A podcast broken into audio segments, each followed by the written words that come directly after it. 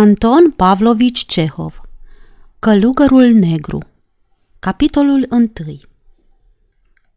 Magistrul Andrei Vasilici Covrin se surmenase peste măsură.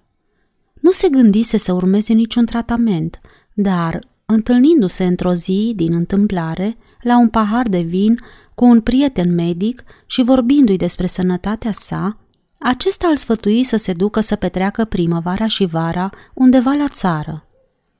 Tocmai atunci se brodi să-i sosească o lungă scrisoare de la Tania Pesotskaya, care îl poftea să vină și să rămână mai multă vreme la Borisovca. Covrin se hotărâ să primească invitația.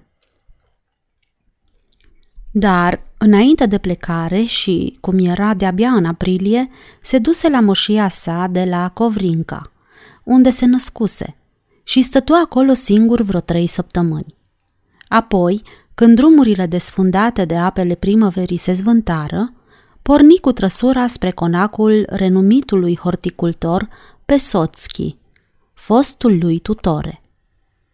De la Kovrinka la Borisovka, unde locuia familia Pesotski, nu erau decât vreo 70 de verste – și pentru Andrei Vasilici fu o adevărată desfătare să călătorească sub cerul acela de primăvară, pe pământul încă reavăn, legănat într-o caleașcă pe arcuri moi.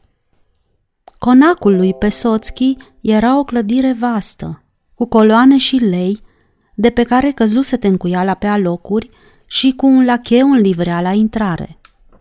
Un străvechi parc în stil englezesc, sobru, sever chiar, se întindea pe o lungime de aproape o verstă, din fața casei până la râu. Pini cu rădăcini noduroase, acoperite de mușchi, ca niște ghiare păroase, se înălțau pe malul argilos și abrupt ce mărginea parcul. Apa sclipea jos cu o strălucire aspră. Fluierarii zburau cu chemări jalnice și ai fi zis că locul acela părea făcut să-ți inspire o baladă.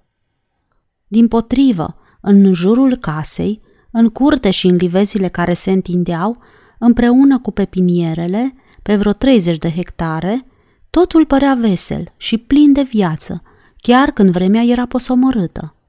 Nicăieri nu-i fusese dat lui Covrin să vadă trandafiri atât de minunați, crini atât de mândri, camelii și lalele atât de felurite, mergând de la albul zăpezii până la negrul cărbunelui și, în general, o atât de mare bogăție de flori ca la Pesotski.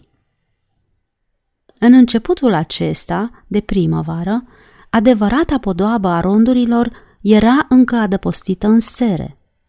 Dar ceea ce înflorea pe marginea aleilor și, aici colo, în mijlocul pășunilor, ajungea ca să-ți dea impresia că te afli în împărăția celor mai gingașe culori, mai ales în cele din tâi ceasuri ale dimineții, când roa strălucea încă pe fiecare petală. Partea oarecum decorativă a livezii pe care Pesotski o numea disprețuitor colțul trăsnăilor, îi dădea lui Covrin, când era copil, o impresie de basm. Câte ciudățenii nu se vedeau acolo, câte monstruozități căutate. O adevărată batjocorire a naturii.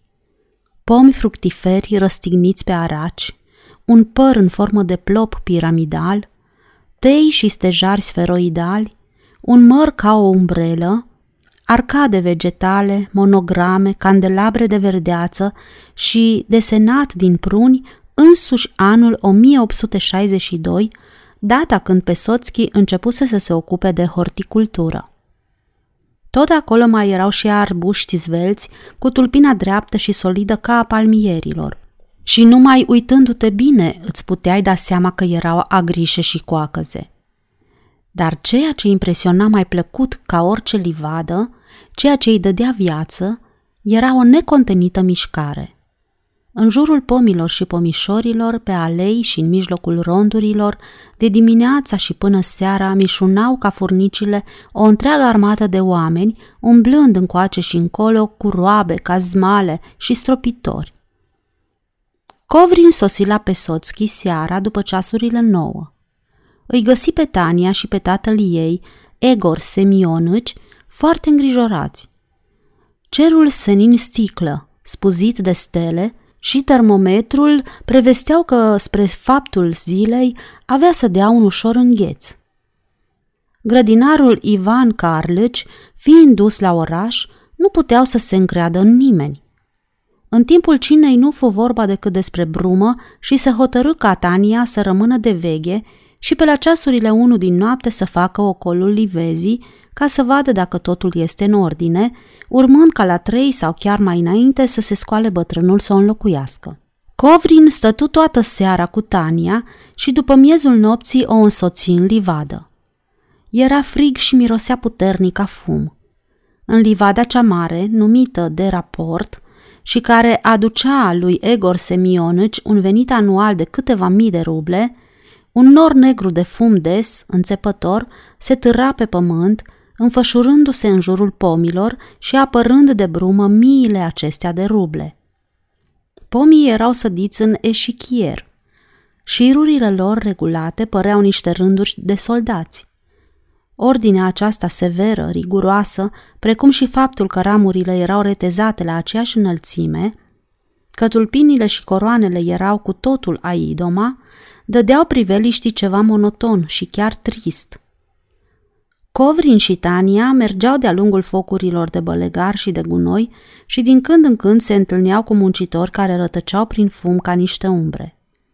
Deși numai vișinii, prunii și câteva specii de meri înfloriseră, toată livada era necată în fum și abia când ajunseră la răsadnițe, Covrin putu să răsufle.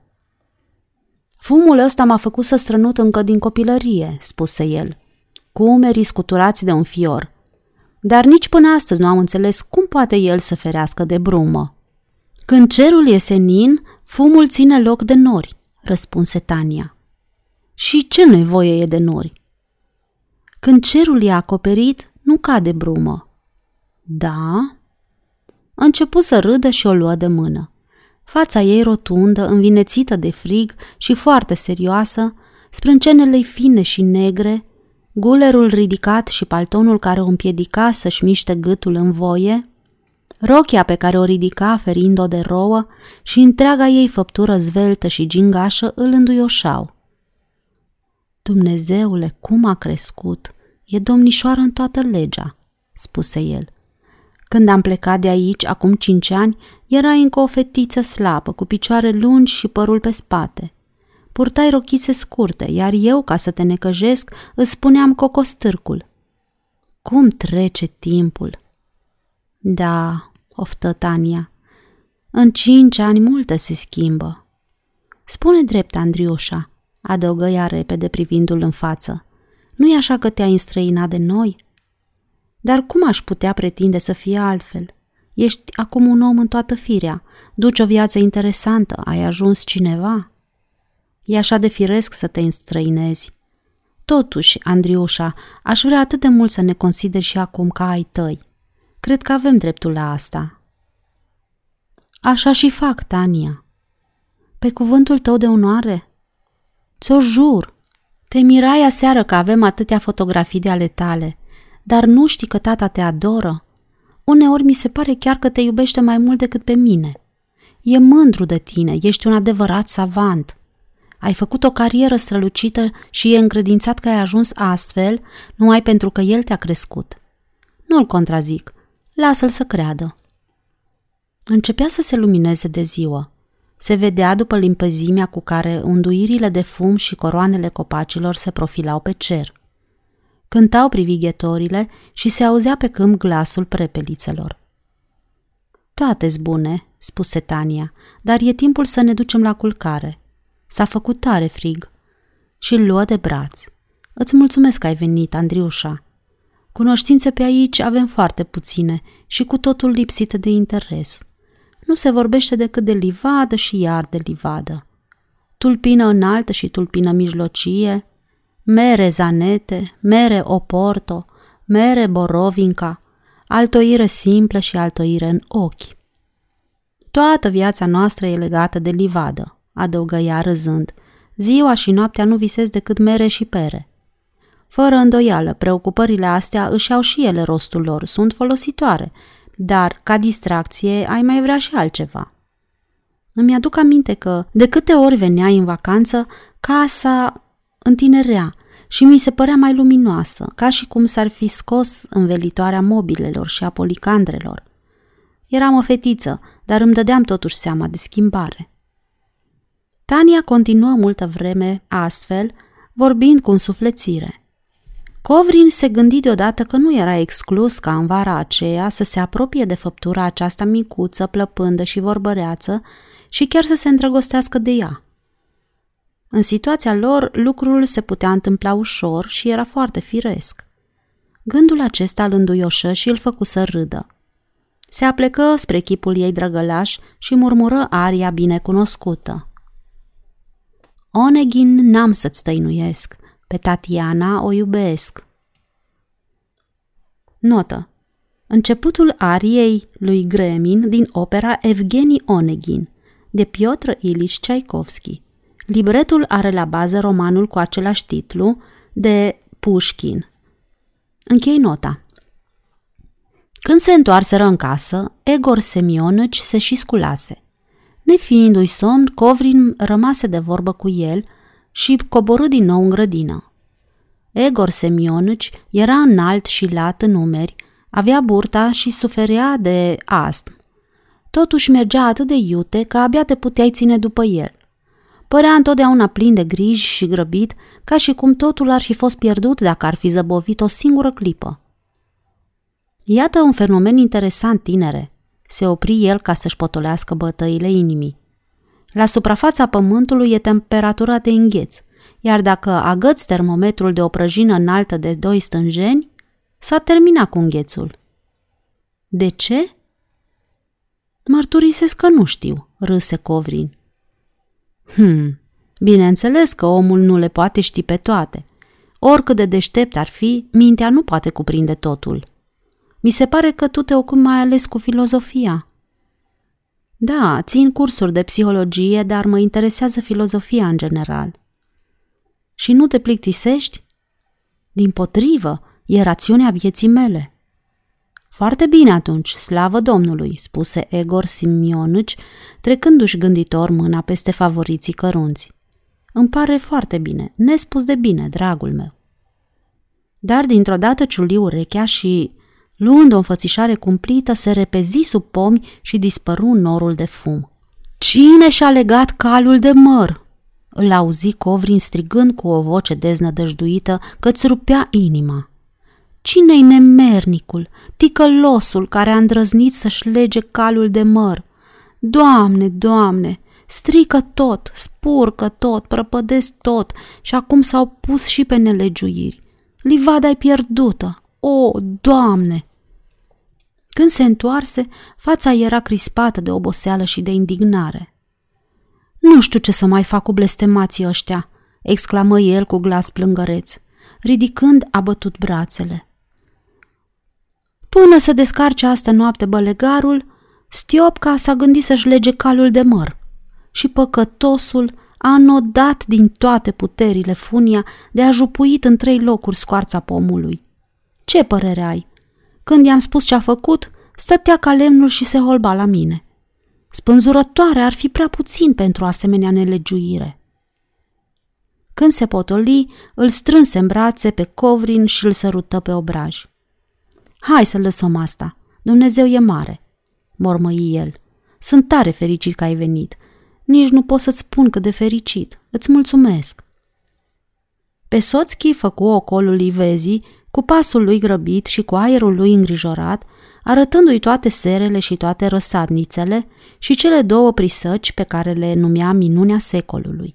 Între timp, soarele răsărise, scăldând în lumină grădina. Se făcuse cald – Covrin se gândi că era de-abia începutul lui mai, că vara avea să fie tot atât de luminoasă, de veselă și de lungă. Și dintr-o dată îi se revărsă în piept valul de voioșie și de prospețime pe care îl simțea în copilărie când alerga prin livada aceea. La rândul lui, îl strânse pe bătrân în brațe și îl sărută cu multă căldură. Înduioșați și unul și altul, se îndreptară spre casă, luară ceaiul în cești de porțelan din alte vremi și mâncară chifle calde cu caimac proaspăt. Și aceste amănunte îi aminteau acum lui Covrin de copilărie și adolescență. Prezentul fermecător și aducerile aminte ce-l năpădeau se contopeau într-un sentiment nelămurit de încântare și, în același timp, de tristețe. Așteptă să se trezească Tania. Mai bău cu ea o ceașcă de cafea cu lapte, apoi făcu o plimbare. După aceea se închise în camera lui și începu să lucreze. Deschise o carte și se cufundă în lucru, citind și luând note.